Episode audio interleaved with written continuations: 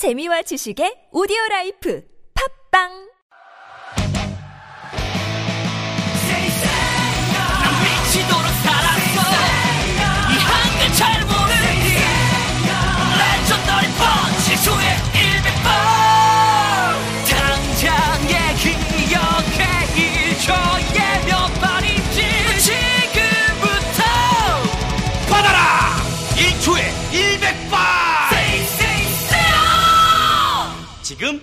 다운로드 우리 주변에는 많은 슈퍼맨이 있습니다.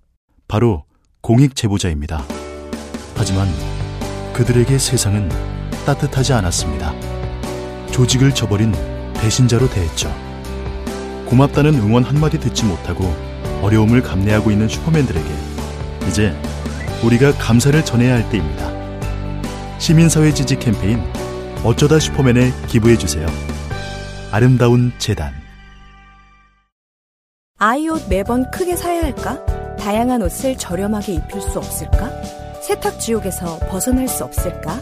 이제 리틀 런웨이로 해결하세요.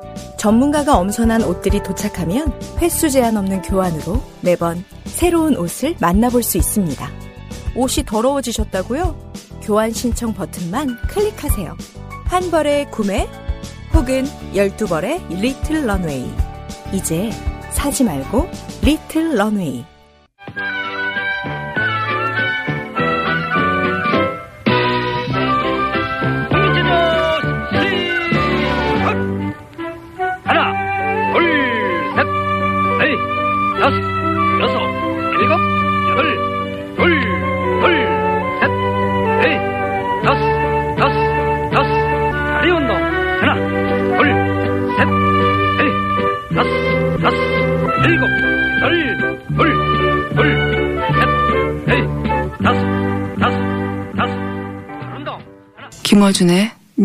공장.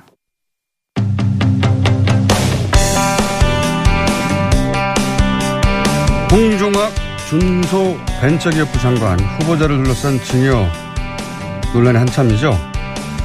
그런데 이 논란은 세법을 잘 몰라서 생긴 일이다.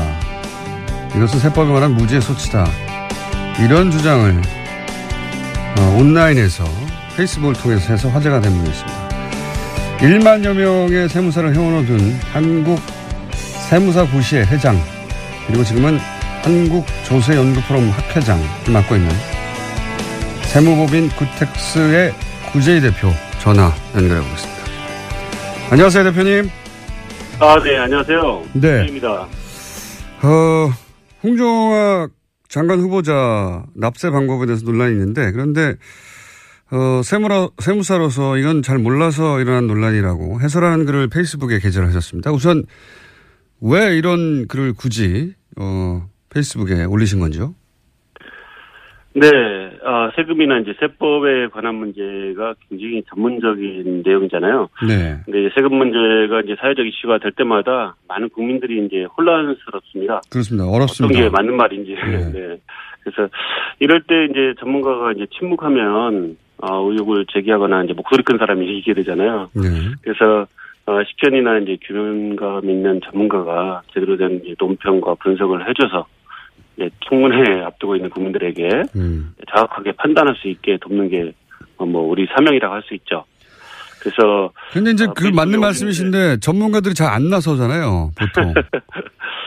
글쎄요, 뭐 각자의 의견이 있기 때문에 그렇겠지만 그래도 뭐 균형감 있는 전문가라면 네. 한번 의견을 개진하고 그것에 대해서 뭐 논쟁도 또 하고 할 수 있겠죠. 근데 어 많은 분들이 어 직접 글을 쓰는 거는 굉장히 좀 망설이더라고요. 네. 근데 저도 뭐 어, 세무사 단체를 이끌었습니다마는 많은 이제 세무사들을 제가 만나서 얘기 들어보면 어, 저하고 거의 의견이 어, 음. 일치합니다. 네. 알겠습니다. 어, 참여연대에서 조세개혁 부소장도 지내셨고, 예. 어, 한국세무사 구실 회장도 하셨고, 뭐, 자격은 충분한 것 같습니다. 근데, 요는 전문가라면 그렇게 어렵지 않게 판단할 수 있는 사안인데 너무 복잡한 세법이다 보니 정치적 공방 속에서 이게, 어, 잘못 알려지고 있다. 그래서 내가 굳이 써서 이렇다라고 해설해 줘야 되겠다는 생각을 하셨다는 거잖아요. 예. 네, 그렇습니다. 어, 자, 그럼 구체적으로 쟁점을 어, 간단하게 추려 볼 테니까 일반인도 이해할 수 있게 좀 설명을 부탁드립니다. 우선 크게 나누면 두 가지인데 그 후보자의 장모, 홍 후보자의 장모가 보유하고 있던 상가 지분을 딸과 손녀에게 나눠서 증여를 합니다. 네. 네. 그랬더니 이게 쪼개기 증여다. 예, 단어부터 뉘앙스가 그러니까 증여세를 덜 내려고 편법으로 꼼수를 부렸다. 이런 뉘앙스예요. 이게 어, 문제가 됩니까? 쪼개기 증여라는 말은 저도 처음 들어봤습니다. 음. 아마도 이제 증여를 이제 일반인들이 빨리 알아듣게 하기 위해서 음. 아마 쪼개기라는 용어가 만들어진 것 같은데요. 네. 사실 그 증여라는 거 이제 어르신들이 이제 대물림을 네. 위해서 어르신 연세가 이제 높아지지 않습니까? 그러면 네. 이제 자손들한테 상속이나 증여를 통해서 대물림을 합니다. 네. 거기까지는 물론 뭐 뭐. 대물림 할 것도 아무것도 없는 분들도 계시죠. 네 네. 근데 어뭐 근데 아파트라도 한 채 있다. 네. 뭐 집이라도 한 채 있다 그러면 당연히 대물림을 할 수밖에 없어요. 안 그러면은 네. 어 대물림 많이 못 하게 된다면 이거는 문제가 심각하죠. 네. 근데 물론 이제 아 재벌들이 이제 재벌들이나 대재산가들이 이제 변칙증여나 상속을 하는 거는 문제지만 네. 일반 이제 어르신들이 네. 연세가 높아지고 돌아가실 때가 돼서 아, 건강도 안 좋고 이제 더 이상 어 지체하면 안 되겠다 싶어서 이제 증여한다든지 이런 것들은 우리가 일상적으로 그렇죠. 예, 뭐 그건 뭐 거거든요. 대단히 흔히 항상 있는 일입니다. 네. 예. 왜냐하면 이제 그동안 이제 산업화 이후에 우리 그 어르신들이 고생하고 해서 재산을 이렇게 한 뭐 집이라도 한 채 마련하고 또 열심히 살아왔기 때문에 하나씩 뭐 가지고 있다고 볼 수 있는데 그것을 만약에 증여나 상속이 안 된다 그러면 이제 큰일 나는 거죠. 예, 그것까지는 뭐 문제가 없는데 여기서 이제 네네. 쪼개기 증여다. 왜 네네. 예를 들어서 딸에게 다 주지 않고 혹은 뭐 아들에게 다 주지 않고 이렇게 나눠서 줬냐? 이건 뭐 세금을 덜 내려고 하는 거 아니냐? 이런 그런 의미에서 쪼개기라는 단어를 썼겠죠. 근데 할머니를 비난하는 거잖아요. 이게 누구를 비난하는 장모, 예, 그렇죠. 정확하게 예, 예. 그 장모님을 비난하는 건데 그분이 이제 어떻든 증여의 당사자니까. 근데 세법에서 이제 하- 할머니가 이제 손자 손녀딸에게 이제 증여하는 것 같이 이렇게 예. 어, 세대 생략 증여라고 하거든요. 예, 그러니까 중간에 이제 그 한 세대를 건너뛰어서 네, 이제 손녀딸한테 이제 증여한 것이 예, 어, 세법에서 금지하고 있는 행위냐 예. 절대 그렇지 않다는 거죠. 딸에게 세법- 25%, 손녀에게 25% 이렇게 줬죠. 예. 네네네 그렇게 했는데 딸한테 한 거는 뭐 지금 쪼개기라고 하진 않는 것 같아요. 네, 근데 손녀딸한테 한 거를 지금 이야기하는 거니까 네, 거기에 집중해서 얘기하면 어쨌든 어, 세대 생략 증여가 이제 됐기 때문에 쪼갰다. 예, 근데 이제 그것 자체도 세법은 어 가산세도 아니고 뭐 불법 불법 금지된 불법 행위는 더 더더군다나 아니고요. 예. 30% 정도 세금만 더 내면 할증과세를 하면 어 인정하고 있어요. 오히려 활, 활증 가세가 됩니까? 특례도? 아니고 예, 네. 증여세의 계산 방법입니다. 어. 그러면 이런 식으로 가산세라든지 뭐 이런 것도 아니고요. 딸에게 50%를 주지 않고 손녀에게 딸에게 25, 손녀에게 25% 이렇게 주는 경우에 할증세가 붙나요, 오히려? 네. 딸한테는 이제 그 정상적으로 이제 자녀한테 준 거기 때문에 네. 할증 과세가 안 되지만 손녀한테 어 증여한 거는 어 많은 사람들이 이제 의혹을 가지고 있듯이 어 세대 생략을 했기 때문에 세금이 줄었다라는 이제 관점도 있잖아요. 예. 그렇기 때문에 이제 그 증여세만큼에 대해서 할 네. 뭐 근데 현재 가치나 이런 걸 감안해서 세법이 바보가 아니기 때문에 예. 30% 정도 세금을 할증하는 제도를 두고 있는 거죠. 그래서. 세대 생략 증여를 했, 다 하더라도 다 세법이 정한 대로 그것도 무슨 특례라든지 아니면 가산세라든지 뭐 금지된 불법 행위는 더더군다나 아니고요. 어 증여세법이 원리적으로 인정하고 있는 겁니다. 근데 이제 이제 절세, 그러니까 뭐 불법이냐 아니냐 얘기하다가 이제 불법은 아닌 것이 확실해졌기 때문에 절세를 하려고 꼼수를 부렸다라는 이제 공격이 또 이어지는 건데 이렇게 하는 게. 이게 그러니까 이제 만약 그게 절세라면 할머니가 만약에 절세를 위해서 그렇게 했는지 뭐 저도 뭐알 수가 없지만 네, 객관적으로 보기에는 할머니가 만약에 절세만을 위하시는 분이다. 네, 그러면은요, 예, 뭐 손녀딸한테만 쪼갤 필요 없이 예. 예컨대 홍중 홍 후보한테도 쪼개고 또 다른 또 딸이 있잖아요. 증여받은 예. 그 따님이 따님이 계시다 하더라고요. 근데 그, 그 딸도 그 자녀한테 또 쪼갤 수 있어요. 그죠? 음. 바로, 어, 그분이 다 받지 않고, 음. 여러 사람한테 뭐, 10명, 20명한테도 쪼갤 수 있다는 거죠. 그러니까 절세 그 자체가 목적이었다면 이것보다 절세할 방법은 더 많다 이런 요지네요. 그렇습니다. 만약에 왜 꼭 세 명한테만 쪼개야 되는 거죠? 그게 두- 두 명한테 쪼갤 걸 세 명한테 쪼갰기 때문에 많은 건가요? 그렇지 않죠. 근데 음. 다섯 명, 여섯 명뭐 여러 사람한테 또 가족이 아는 사람한테도 증여할 수 있어요. 그러면서 쪼갤 수가 있거든요. 세율을 낮출 수가 있거든요. 음. 그러니까 그거는 물론 이제 어 소녀딸이라는 미성년자가 들어가기 때문에 네네. 그런 의혹을 가지고 있는 것인데 세법은 그런 것들을 따지지 않는다는 거죠. 세금만 더 내면 음. 30% 할증과세만 된다면 손녀딸이 됐든 누가 됐든 미성년자가 됐든 뭐 다른 분이 됐든 다 가능하다는 거죠. 세법 세무 전문가 입장에서 보자면 이게 이제 절세를 위한 꼼수라고 하는데 사실은 절세만이 목적이었다면 이렇게 하는 것보다 더 여러 가지 방법이 있다. 그러니까 네. 절세 편법적인 꼼수를 부렸다고 하기에는 이거보다 절세할 방법은 많은데 이렇게 한 것은 어, 절세만이 목적이었다고 공격하는 건 좀 부당하다 이렇게 보시는 거군요 전문가가 볼 때. 네, 할머니가 그 방법을 선택을 한 거죠. 그 음. 사람한테 증여, 사실은 세금 문제를 떠나서요. 증여를 누구한테 할 거냐가 가장 제일 중요한 거죠. 그 네. 관점을 놓치고, 이제 그, 관- 그렇게 결과를 놓고서 이제 세금을 어떻게, 어, 얼마를 냈냐, 이런 것을 따진다는 게 참, 어, 문제가 있는 데긴 한데요. 근데 이제 증여 대상자가 정해졌다면 이제 거기에 따라서 이제 세금을 내는 것 뿐이죠. 네, 그 부분 좀 중요합니다. 세무사 맞으시죠? 네.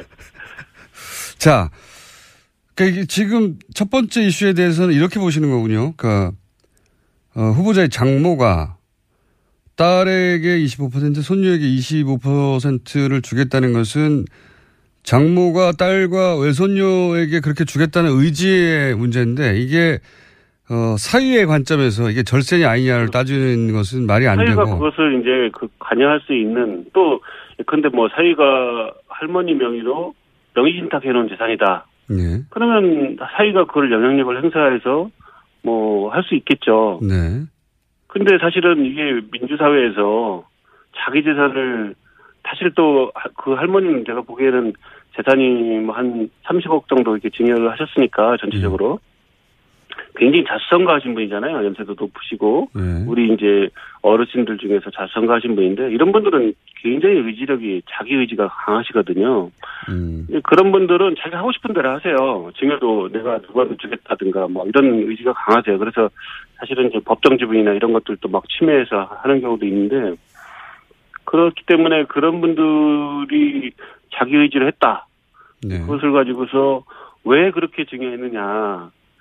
이것을 나머지 갑자기. 생각나는데 나머지 50%는 그러면 그 장모가 누구한테 줬죠? 딸한테 줬죠. 다른 딸이요.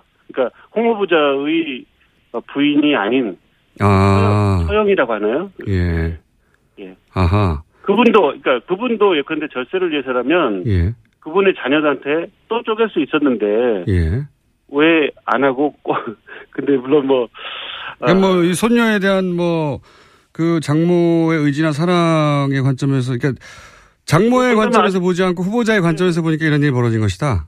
예 장모의 관점에서 보면 아주 다 자연스러운 거죠. 음. 증여 증여하고 싶은 재산을 가진 사람이 증여를 결정하는 것이지 누구도 그것을 결정하기 어렵다는 거죠. 증여 받는 사람이 아 그렇지 않다 음. 나도 더 달라 아니면은 뭐 그건 다른 사람한테 또 줘라 뭐 이렇게 할 수가 없잖아요. 아, 그, 그 관점이 그렇게 생각하니까 맞긴 맞는 것 같습니다. 요즘 물론 저희도 다른 세무 전문가의 반론도 혹은 뭐 문제 제기도 받긴 받을 텐데 네. 그 세무사님이 대표님이 보시기에는 장모의 관점, 돈을 가진 사람, 물려주는 사람의 입장에서 보자면 자신의 두 딸에게 75%를 주고 외손녀에게 25% 주겠다는 게 그분의 의지인데 그걸 왜 돈을 물려받는 어 그러니까 후보자의 관점에서 봐서 절세라고만 하느냐 절세만의 목적이었다면 어 다른 딸에게 준 것도 나눴을 것이고 혹은 더 많이 나눴을 네. 것이다. 네, 네. 예, 그 절세 세법 예 음, 세법은 이제 행정법이거든요. 행정법의 모든 그 구석구석에는 헌법적인 헌법의 가치에서 존재해야 되거든요. 그러니까 자기 우리가 뭐 그 할머니의 재산권, 사회재산권에 대해서 왜 이렇게 했느냐라고 자꾸 색안경을 끼고 보고 세금을 뭐 탈루했다고 보고 하니까 이런 이제 문제가 생기는 거거든요.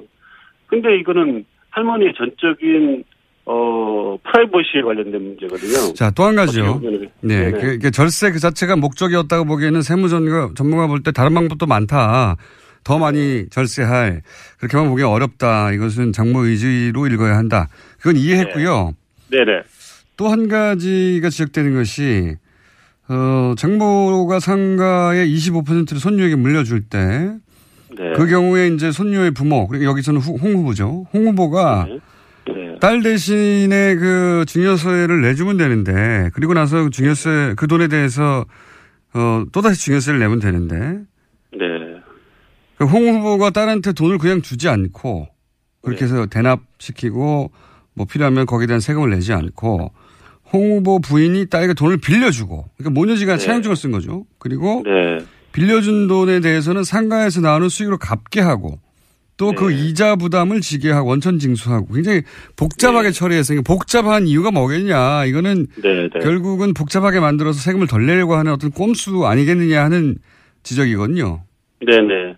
이건 어떻습니까? 네 네. 이게 지금 문제는 이제 증여를 받은 사람이 네. 사실 증여 받은 것 중에서 세금을 내면 되는데 보통 네. 증여 받은 게 부동산이에요. 부동산 중에서도 전체 부동산이 아니고 25%. 지분 일부거든요. 예.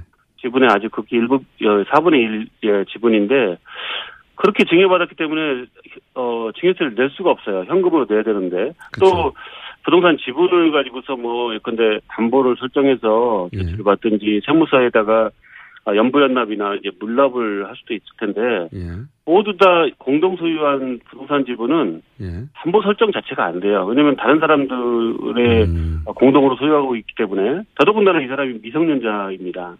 어, 예. 은행에서 대출 될 리가 없죠.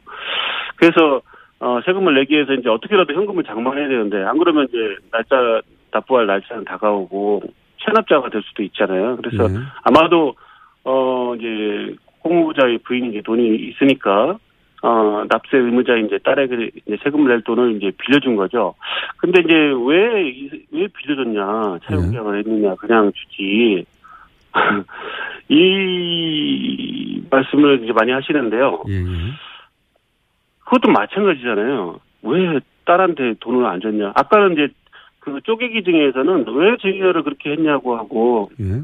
어, 홍 후보자의 부인한테는 왜 딸한테 돈을 증여를 안 했냐. 예. 그냥 주지 부모가 그걸 왜 빌려주는 네, 복잡한 과정을 거쳐서 이거는 빌려주면 그러니까 그냥 주면 증여세를 또 내야 되니까 그걸 안 하고 이렇게 어 빌려주는 방식으로 부모 자식 간에 차용증을 써서 이제 부모님들이 이제 돈을 줄 때 뭐 자녀들한테 우리가 사실은 뭐 어, 결혼한다든지 아니면은 뭐 분가한다든지 하면은 어, 전세자금이나 약간 주택 구입 자금이나 이렇게 생활자금이나 이렇게 주는 주는 경우가 많은데 1억 정도 이렇게 주는 경우가 많은데 사실 그거 다 증여세 신고 하나요? 안 하잖아요. 그것도 실제로는 안 하죠. 실은 이제 세법엔 다 하도록 돼 있습니다. 예. 원래 법에서 어, 이제, 네. 예, 증여 공제를 빼고는.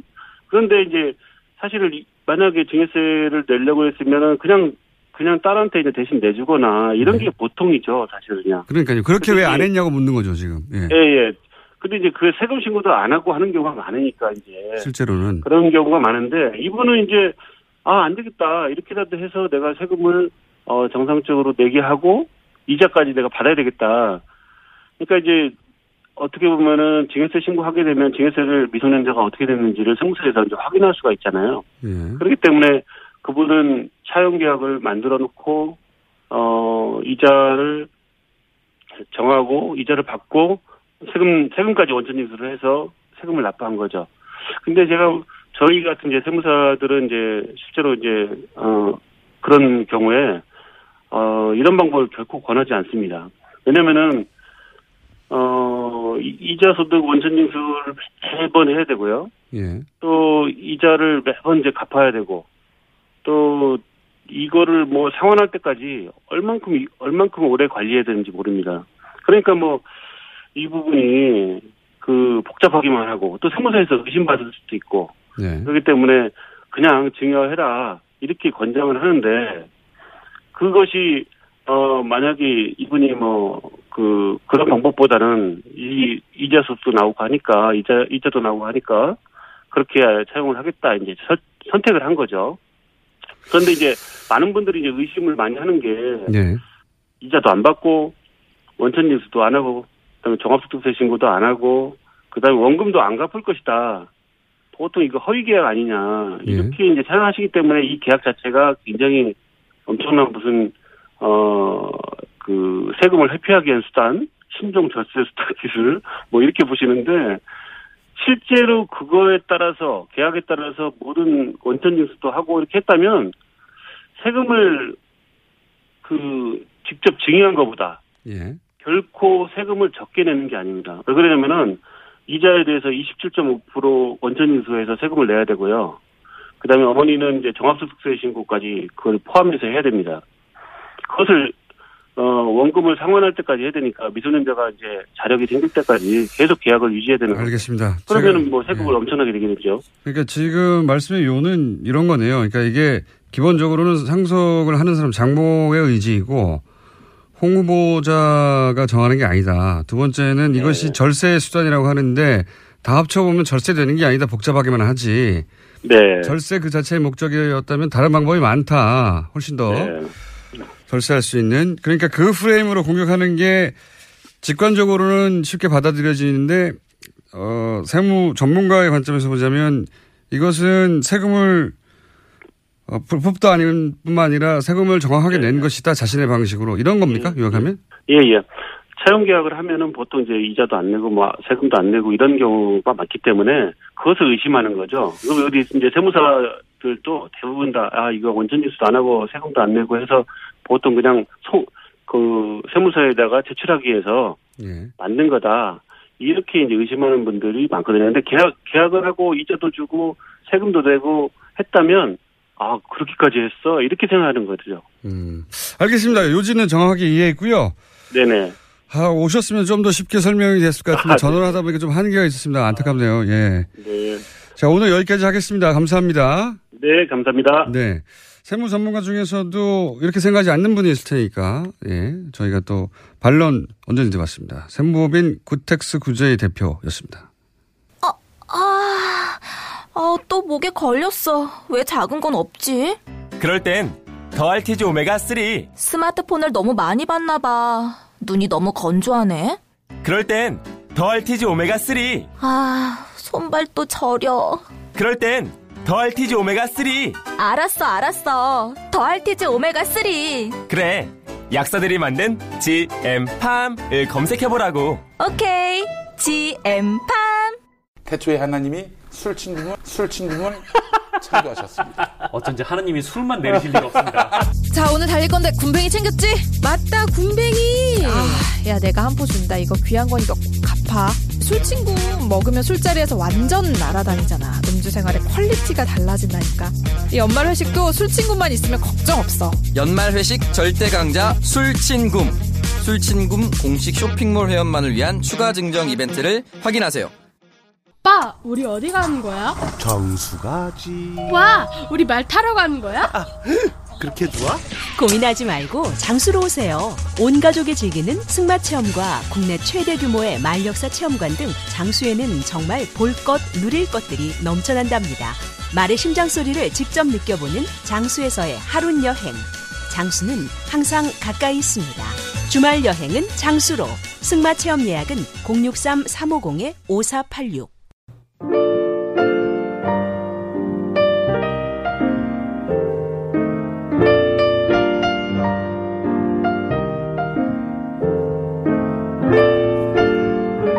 불 친절한 뉴스. 예. 토요일 일요일 있었던 예, 파일럿 프로그램 블랙하우스에 대한 문자 많네요. 예. 클로즈업을 하지 클로즈업을 제발 하지 마라. 예. 저도 그렇게 생각합니다. 깜짝깜짝 놀랍니다. 토요일 보니까 공장장 유대균 씨에 비해 상대적으로 너무 야위였어요. 고기 좀 많이 드세요. 아, 아, 이 문자 아주 저도 좀전 읽었는데, 그랬군요. 예. 주말에 딸 아이에게 플란다스의 개를 읽어주다가 깜짝 놀랐습니다. 주인공인 넬로의 할아버지 이름이 예한 다스예요. 그랬군요. 야 이럴 수가 있습니까? 주인공의 할아버지 이름이 예한 다스랍니다. 다스의 실소유주는 넬로의 할아버지였어요. 야 플란다스 개가 그렇게 통하는군요. 유승민 의원님 마음이 허할 땐 뉴스공장에 출연해주세요 하는 문자 있는데 예, 저희도 요청하는 바입니다. 오랫동안 요청해왔고 예, 이번에 다시 한번 요청드립니다. 네, 여기까지 하겠습니다.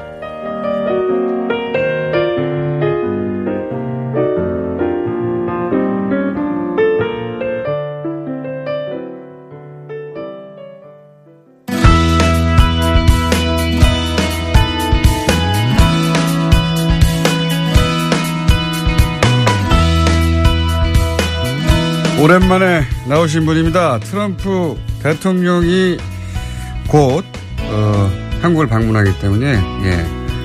미국 상황 한번 짚어봐야죠. 예. 저희 고정이었는데 최근에 저희 섭외에 계속 불응하고 있다가 오늘 체포됐습니다.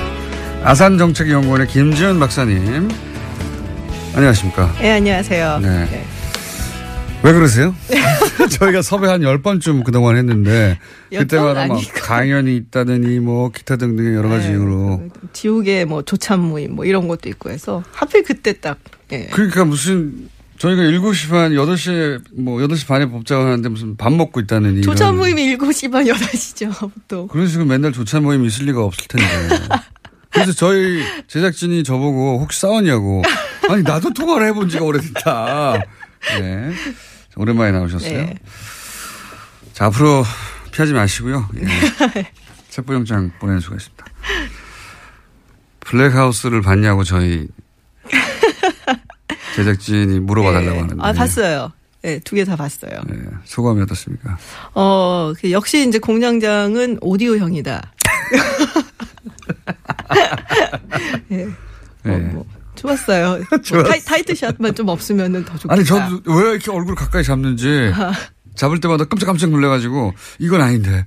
이건 아닌데. 저희 집 TV가 별로 안 커갖고 네. 다행이다. 그나마 다행이네요. 네. 그거를 막 65인치 이런 걸로 어우. 70인치로 보면 밤에 또 그것도. 그거는 폭력적입니다. 제가 보기에도 테러예요. 예.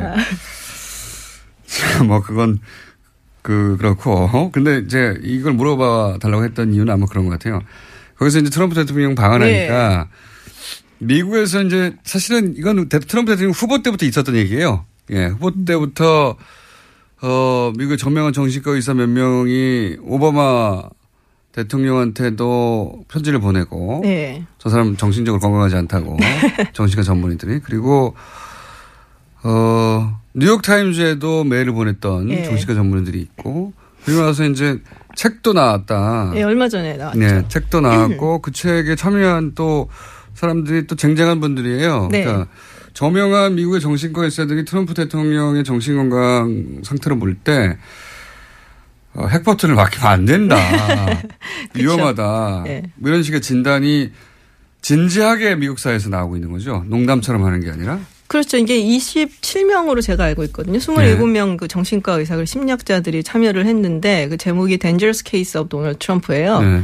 네, 뭐 보지는 않았어요. 뭐 네. 내용 이런 책이 나왔고 이런 내용이 있다는데 뭐 사실 뭐 다 아는 내용이기 때문에 그렇죠. 정신적으로 불안정하다. 네, 뭐 자기밖에 뭐, 모른다. 뭐, 뭐 새로운 거. 건 없고 근데 과대망상이다. 뭐. 뭐 쟁쟁한 이제 학자들이라고 하셨는데 그 사람이 들어가 있더라고요. 그 우리한테 잘 알려주는 그 스탠포드 감옥 실험 했었던 네, 네, 짐바르도 네. 교수 있죠. 어, 굉장히 유명한 분이죠. 굉장히 유명한 사람이죠. 예. 그 사람도 이제 여기에 아마 이제 저자 중에 한 명으로 예. 들어가 있는 것 같아요. 그래서 뭐 과거에 회장했거나 이런 사람도 많이 들어가 있더라고요. 예. 그러니까. 근데 원래는 사실 미국 에서 그 골드워터 룰이라고 해갖고 그렇죠. 본인이 직접 상담을 하거나 검사를 하지 않는 사람에 대해서는 뭐 심리적으로 어떻다 저떻다 분석을 하는 것이 굉장히 비윤리적이다. 그래서 금기시되어 있어요. 그렇죠. 골드워터라고 공화당 후보였는데 핵전쟁을 하자고. 베리 골드워터 예. 예. 64년도 선거에 나왔죠. 핵전쟁을 하자고 그래서 저 사람 미친 사람이라고 정신과 예. 의사들이 가서 얘기하다가 그 소송을 해서 네. 그 사람은 떨어지고 골드워터는 64년도에 떨어졌죠. 예, 떨어지고 네. 왜냐하면 핵전쟁 하자고 그랬거든요. 공화당 그때, 그때 예, 항상 뭐, 뭐 미사일 crisis 뭐 이런 거 있었고 핵전쟁 하자고 그러니까 이제 정신과 의사들 저 사람 미쳤다고 했는데 그것 때문에 떨어졌다고 생각해서 소송을 했어요. 네. 그래서 근데, 근데 다 소송에서 알고 이게 계시네. 예. 그 정도는 제가 압니다. 소송에서 이겨버렸죠. 예. 그러, 그리고 나서 정신과 의학계가 이제 직업 윤리로 만든 거죠. 그렇죠. 예. 정치권에서 이제 후보들 중에 직접 자기가 대면에서 상담하지 않은 사람에 대해서는 공개적으로 정신적 평가를 하지 말라. 그런 식으로 룰을 네. 만들었죠. 근데 이제 이 정신과 의사들이 하는 얘기가 지금 너무 중차대한 위기가 아니냐. 이 사람이 이제 대통령이다 보니까 그래서 원래 이제 우리의 어떤 직업 윤리 같은 게 있는데 그걸 저버리고라도 이건 국가가 너무 위험하기 때문에 경고해야 한다. 네, 해야 된다. 그래갖고 이제 책을 냈죠. 네. 뭐 내용 보면은 뭐 프로그램에도 다른 프로그램에도 나왔었지만 뭐 굉장히 나르시스트고 네. 그리고 자기 중심적이고 그리고 아주 즉흥적이고 네. 그리고 뭐 현실만 바라보는 곧딱 즐거움만 보고 뭐 소, 소시오패스 경향 예. 등등등. 그래서 대단히 위험하다. 그렇죠. 저희가 한 얘기 아니에요. 저 뉴스공장에서도 네, 책에서 그랬어요. 뉴스공장에서도 미친 거 아닐까 이런 얘기 했었는데 그런 얘기를 굉장히 전문적으로 네. 심각하게 이 사람으로부터 대통령 권한을 빨리 뺏어야 된다고 정신과 의사들이 저명한 네. 사람들이 나섰다. 지금 뭐 베스트셀러라고 보시면 베스트셀러, 예, 뉴욕타임즈 베스트셀러입니다. 자, 아, 그거 한번 얘기해 놓고요. 이게 네. 뉴스공장에서는 예- 오랫동안 얘기했던 건데 미친 거 아니야? 미친 거 아니야? 이런 식으로. 근데 정말로 정신과 의사들이 이런 얘기를 여기서 하고 있다. 미쳤다고 하고 주장하고 있어요. Crazy라고. 네, 그렇죠. 그거는 전략이 아니라 실제 정신적인 문제라고 이제 정신과 의사들은 그렇게 보고 있습니다. 저도 사실 전략이라고 보기 조금 어렵다 싶은 게 예. 전략이었으면 뭔가 나온 게 있어야 되거든요. 예. 근데 지금 뭐 물론 이제 한국에서 약간 보수 성향 가지신 분들은 트럼프 대통령이 김정은이나 북한 대하는 건 훨씬 더 잘하지 않냐 이렇게 네. 얘기를 하시는데 우리가 정말로 전략적이고 협상을 잘하는 사람이면은 어 자기가 불리하거나 아니면 비슷한 상대에서 뭔가를 얻어놔야 돼요. 예. 그런 이제 소기의 성과가 있어야 되는데 사실 국내 정치나 이런 데서는 별로 없어요. 거- 얻어낸 게 없죠. 예. 지지율도 최저예요, 역대. 지지율도 최저고 지금 자기가 약속했던 거의 얻어낸 게 없는데 유일하게 뭐 국제적인 부분에서 약간 힘으로 예. 사실 지금 뭐 미국이 세계에서 슈퍼 갑이잖아요. 그렇죠. 그러니까 힘으로 해갖고 얻어내는 건 사실은 전략적이고 협상을 잘한다고 보기엔 좀 어렵거든요. 이게 무슨 전략입니까? 자기가 힘을 세서 때리는 건데 그냥. 그렇죠. 예. 삥 뜯는 거죠, 그거는. 아, 죄송합니다. 아니 전문가 박사님이라고 모셨더니 삥이라뇨. 저도 안 하는 그 전문. 용어잖아요, 그것도. 전문 용어긴 한데 어쨌든 트럼프 대통령이 전략가였으면 국내 정치로 많은 걸 얻어냈을 텐데 그런 건 하나도 없다. 현재. 그렇죠. 사실 예. 많은 법안들을 통과시키지 못했죠. 자기 표 법안들을. 지금 이제 세금 개혁 법안이 이제 상하원에서 네. 공화당에서 내놨고 이게 어떻게 통과가 되느냐 게 나- 나와 있는데 지금 제가 보기 올해 안은 일단 힘들고요. 네. 그, 그 의회 의원들이 그 워싱턴 DC에 있는 날들이 있고 자기네 지역구가 있는 날들이 있어요. 지금 네. 이제 날짜로만 따지면 한 4주 정도밖에 안 남았어요. 의회에 음. 있는 시간이. 근데 지금 하원, 하원하고 상원에서 내놓은 안들이 다르기 때문에 서로 통과가 되더라도 컨퍼런스 커미티라 그래서 간직 상좀 조정을 해야 돼요. 음. 그게 몇 달씩 걸릴 수도 있어요. 음. 그러니까 올해는 사실 물 건너 간 거라 보는 게 맞죠. 그러니까 이 트럼프 대통령이 사실 공화당이 다수당인데도 자기가 원하는 법안들을 통과시키지 못하고 오히려 그렇죠. 공화당 내에서 비토당하고 있기 때문에 네. 뭐 전략가라든지 그렇게 불리기는 어렵다고 보시는 거죠. 저는 그런 것 같아요. 외교에서 이제 여러 가지 목소리를 내는데 그거는 미국이 워낙 힘이 세니까 네. 자기가 하고 싶은 대로 하고 있는 와중이지 전략이 아니다. 뭐 나프타도 근데 지금 사실 교착 상태거든요. 예. 네, 원하는 대로 못 가고 있고. 원하는 대로 된게 지금 사실 없어요. 그래서 트럼프 대통령의 지지율은 나날이 떨어져서 지금 37%예요, 오늘 보니까. 그러니까 미국 대통령이 30% 그래서 마이너스라고 하죠. 반대보다 그렇죠. 아, 지지자보다 반대자가 더 많은 거. 예. 미국 대통령은 마이너스가 거의 없어요. 뭐 한 48, 47 요런 정도는 있거든요. 네. 근데 지금 어, 요 시점에서 가장 낮았던 사람이 이제 빌 클린턴 정도 51% 이랬었는데 네. 아직 1년도 안 된 거잖아요. 트럼프 대통령이 지금 37%면 상당히 낮은 거죠. 역대 가장 낮다고 지금 네. 뭐 최근 70년 사이 없다 뭐 이런 얘기 하는데 이와간 굉장히 낮다. 네. 그런데 때리는 것 중에 하나가 이란 핵 협정 파기 이거 있지 네. 않습니까? 이거에 대해서 워싱턴 정관은 반응이 뭐예요? 그러니까 이란 핵, 핵 협정에 대해서는 사실은 이제 공화당 민주당이 워낙에 갈렸었어요. 그 부분에 있어서. 원래부터. 예. 그래서 지금 이제 어 트럼프 대통령이 90일마다 이걸 서티파이를 해야 되는 건데 그걸 이제 네. 안한 거잖아요. 인증하지 않는 거죠. 예. 예. 근데 그거를 사실은 넣은 것 그런 이제 규정을 넣은 것도 당시 이제 오바마 대통령이 이란이 제대로 준수를 안 하는데 죄송합니다. 그냥 이거를 패스해 버릴까 봐. 음, 음.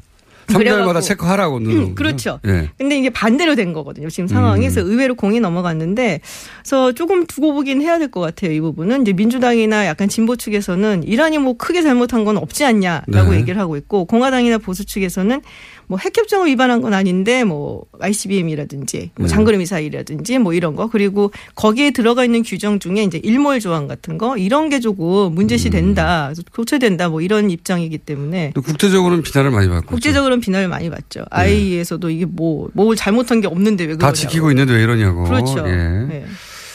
자, 지금 전반적으로 미국 상황과 트럼프 트런 상황은 어떤가 지금 짚어보는 와중인데 네. 또 하나는 최근에 왜 러시아 스캔들 때문에 FBI 특검이 네. 측근을 기소했잖아요. 기소했죠. 궁금한 것은 이게 미국 정가에서 트럼프의 위기로 실제로 보고 있습니까 이걸?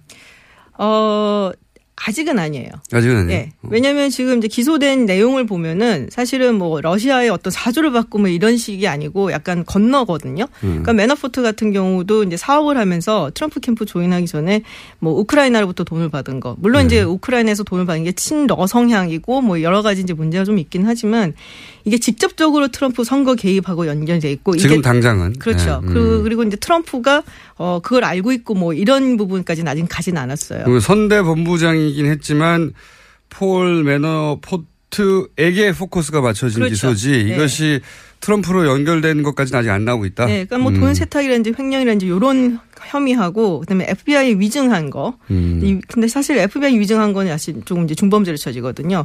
그래서 그런 부분이 걸려 있는 거기 때문에 직접적인 연관이 음. 있다라고 보긴 힘들고 뭐 뭔가 자꾸 이제 긁으니까 나오니 는 경우죠. 그래서 어 왜 우리 야구할 때도 보면은 홈런 한 방도 좋지만 이렇게 안타 쳐갖고 자꾸 투수 압박하면은 네. 어 굉장히 이제 신경 쓰이는 것처럼 뭐 그런 상태라고 보시면 당장 위기는 아니고 이것이 어디로 갈지 모른다. 네. 이 정도 분위기. 그렇죠. 예.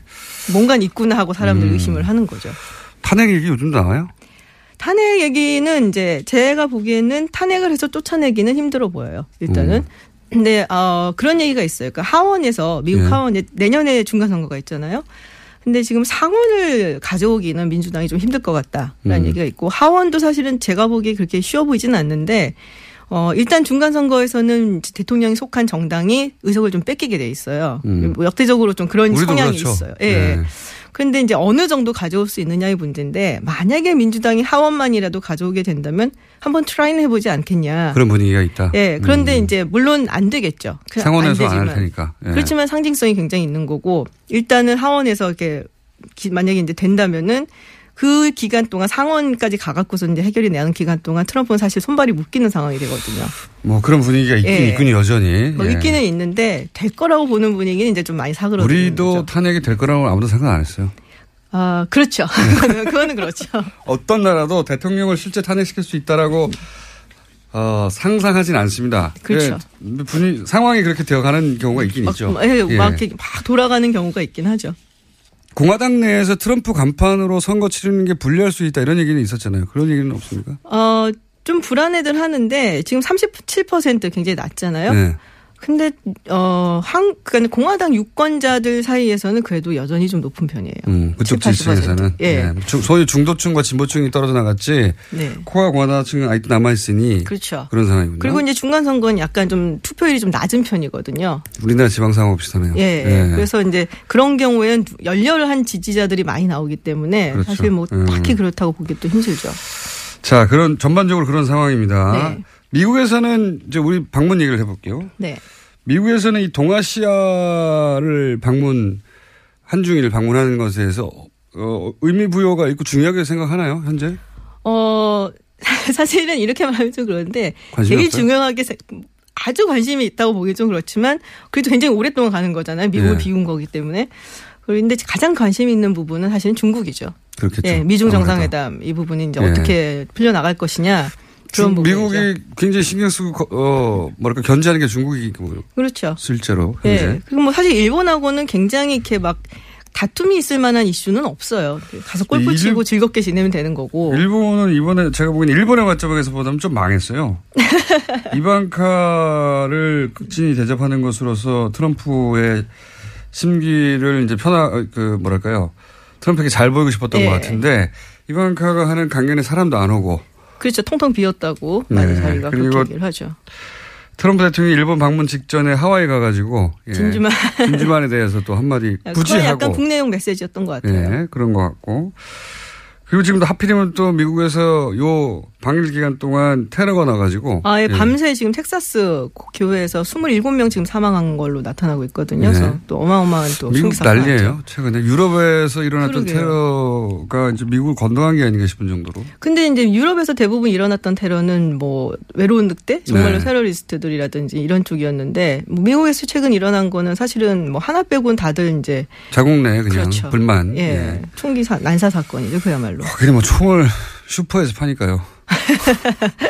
총- 총알을 K마이터에서 팔, 월마트에서 팔잖아요. 예. 근데 재밌는 게 이런 총기 난사 사건이 있으면 우리 같으면은 네. 막뭐 좀 해야 된다고 난리인데 오히려 총기 구입 숫자가 늘어나요 미국 같은 경우는. 아니 그건 당연합니다. 자기를 그러니까 일반인들의 관점에서는 국가 차원에서 총기 규제를 하지 않으면 방법이 없어요. 자기가 스스로 총을 사서라도 보호해야 되는 거 아닌가 생각할 수밖에 없죠. 그게 이제 미국의 어떤 정치, 문화, 사회 컬처에 굉장히 많이 남아 있는 거거든요. 그러니까 연방 정부나 주 정부가 날 위해서 뭘 해줄 수 있냐. 예. 그러니까는 기본적으로 나 자신을 지키기 위해서 내 가족을 지키기 위해서 내가 총을 들어야 된다. 이게 이제 오랜 시간 동안 뭐 서부 개척 시대라든지 이럴 때 무법천지가 많았잖아요. 그런 예. 그게 데서 언젠데요? 있었던 200년 전에 우리 조선 시대예요. 그 얘기 라이트 들먹이는데 돈 때문에 그러는 거죠. 뭐 돈도 있죠. 예. 그리고 아 근데 되게 중요한 게 NRA가 우리가 뭐 돈으로 먹인다라고 생각을 하는데 총기협회. 예. 근데 그 사람들이 또 굉장히 풀뿌리 민주주의라고 하면 좀 이상하지만은 자기들 주장.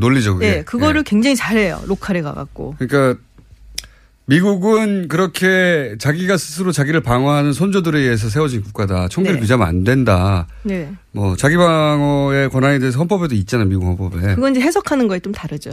진보가 뭐 해석한 거, 보수가 해석한 거. 저는 이게 다 돈 때문에 돈이 원하면 괜찮아요. 우리가. 그래서 예. 적어도 슈퍼에서 총알 파는 건 안 해야 되는 거 아닙니까? 말도 안 된다고 보는데 슈퍼 진열대에 막 기관총 걸려있고 그런 거 정말 이- 진짜 웃겨요. 근데 background check를 하긴 해요. 오히려 그런 데서는. 안 하는 게 문제인 거예요. 인터넷이나 이런 거. 네, 하긴 하겠지만 그 발상 자체가 그렇죠. 말이 안 되죠. 다른 나라에서는 받아들이기 어렵죠. 옆에서 배추 사고 그다음에 기관총 사는 거 아닙니까? 엄마 저거 사줘 하면서 하는 거죠. 어, 상상할 수 없는 여하간 뭐 얘기가 좀 샜는데 네.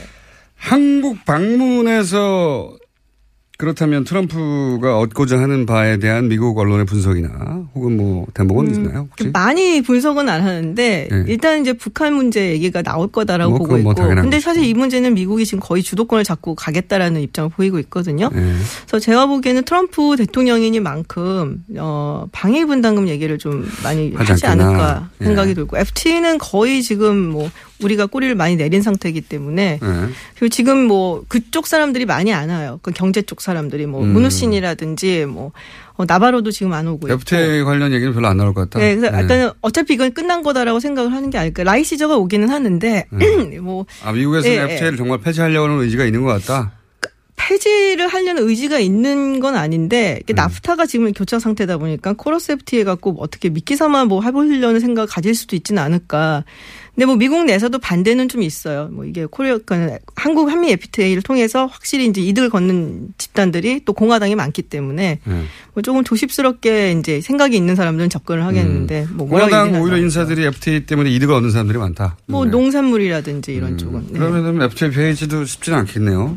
뭐좀 두고. 봐야죠. 예. 자, 전반적으로 오랜만에 나와가지고 트럼프가 미국에서 처한 상황과 어, 미국의 관점에서 한국 방문 잠깐 짚어봤고요. 이제 자주 나오실 겁니다. 네. 김지현 박사였습니다. 감사합니다. 감사합니다. 내일 뵙겠습니다. 안녕!